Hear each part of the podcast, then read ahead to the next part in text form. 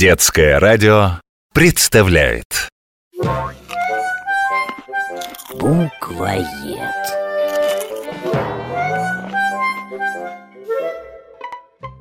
Сима?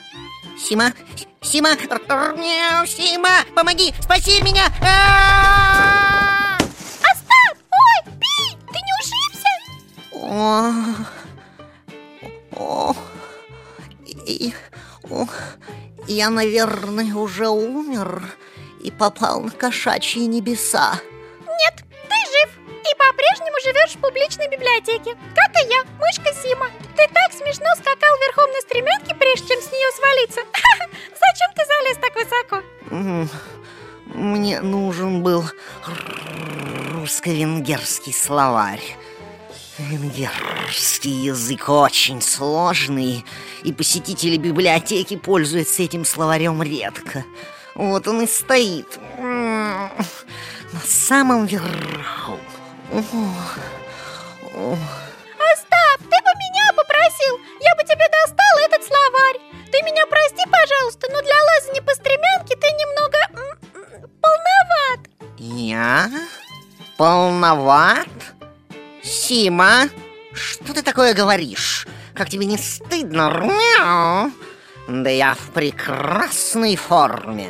Конечно, в прекрасной, Пи Только морда-то у тебя в банку со сметаной больше не пролезает Щеки мешают Это гнусные инсинуации, Сима. Да моя морда пролезет куда угодно. А то, что ты приняла за толстые щеки, на самом деле пушистый мех. Я еще не полинял после зимы. Вот. Конечно, и живот у тебя тоже еще не полинял, и попа Ха! Вот ты и скачешь на стремянке по всему читальному залу Щекастый скачет на стремянке, щекастый скачет на стремянке Пи! Ты, Сима, маленькая, глупая мышка Вот и говоришь всякую ерунду Кстати, а известно ли тебе, что щекам, так сказать, положено скакать? На стремянке? Оставь в покое стремянку, Сима Представь себе, люди давно заметили, что когда кто-то жует, то щеки у него подпрыгивают, как будто скачут. Корень скак-скек скорее всего превратился в счек, а там и в щек.